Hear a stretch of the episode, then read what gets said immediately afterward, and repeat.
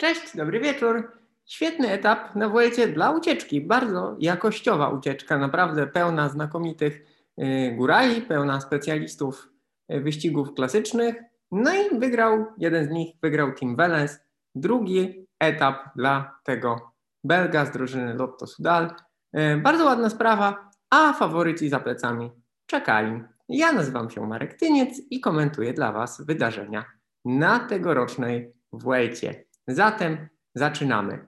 No i co? No miał być etap e, pełen emocji, albo nie wiadomo. Trasa dość górzysta, jak na taką płaską, która się zapowiadała. Jednak wybrzeże Galicji, no, jest e, ciekawe, jest ciekawe. I jeżeli e, mówimy o tym, że wyścigi kolarskie pokazują jakieś miejsca, które warto byłoby się wybrać, to tak, to jest następne miejsce, które e, w telewizji wygląda naprawdę zachęcająco. Mm, czekaliśmy, czy może na takim etapie e, coś się wydarzy, czy taki 200-kilometrowy e, etap po pagórkowatym terenie mm, zachęci może tych zawodników, którzy będą chcieli, którzy będą chcieli zaatakować Primorza Roglicza do podjęcia jakiejś akcji.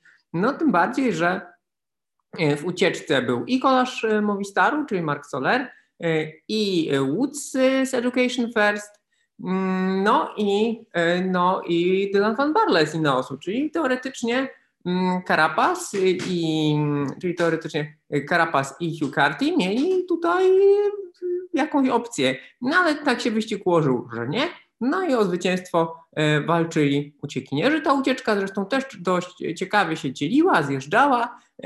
Nie było wiadomo, jak to się wszystko rozstrzygnie. E, w pewnym momencie e, faktycznie Welens był z przodu, no i on był faworytem. Potem, kiedy dojechał z powrotem Sztybar, Sztybar, który potrafi takie dynamiczne końcówki rozgrywać na, i rozstrzygać na swoją korzyść, to wydawało się, że może on jednak albo Woods, ponieważ końcóweczka była faktycznie na takiej niewielkiej górce, dość stromej, ale krętej. Naprawdę bardzo ciekawy ten finish, taki techniczny, dynamiczny, wymagający czujności. No i Tim Wellens y, w odpowiednim momencie, na kilkaset metrów przed metą, zajął do pozycję z przodu. E, w związku z tym to on prowadził w tych ciasnych zakrętach, e, więc kiedy przyspieszył, a to jest bardzo dynamiczny zawodnik, no to inni mieli nie mieli tego handicapu wyboru, wyboru y, linii na tych zakrętach i to wystarczyło Valensowi do wygranej.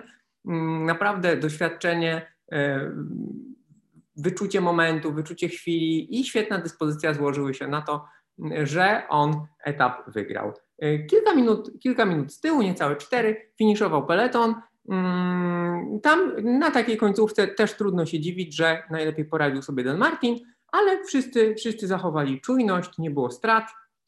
W związku z tym, no, ten etap e, w narracji całego wyścigu, poza właśnie drugim, drugą wygraną etapową Walensa, no, zapisał się tym, że była to jakby dalsza kumulacja zmęczenia u, jakby u faworytów walczących o, o czerwoną koszulkę. No i moi drodzy, to jest tyle, jeżeli chodzi o przebieg etapu. Jutro etap dłuższy, 230 kilometrów.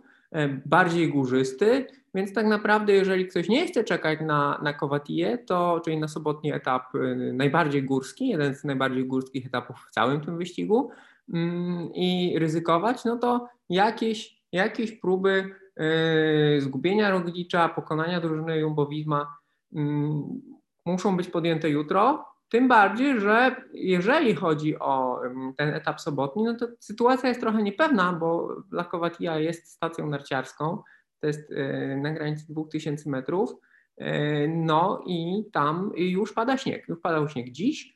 E, i na sobotę są zapowiedziane naprawdę mm, solidne opady, w związku z tym nie wiadomo, czy tam trasa nie będzie jakoś zmieniona, nie zostanie skrócona, w związku z tym ten jutrzejszy etap, który ma naprawdę bardzo dużo, bardzo dużo podjazdów, takich może nie dużych i nie stromych i nie e, długich, natomiast jest ich bez liku i to będzie teren, w którym bardzo trudno będzie kontrolować sytuację.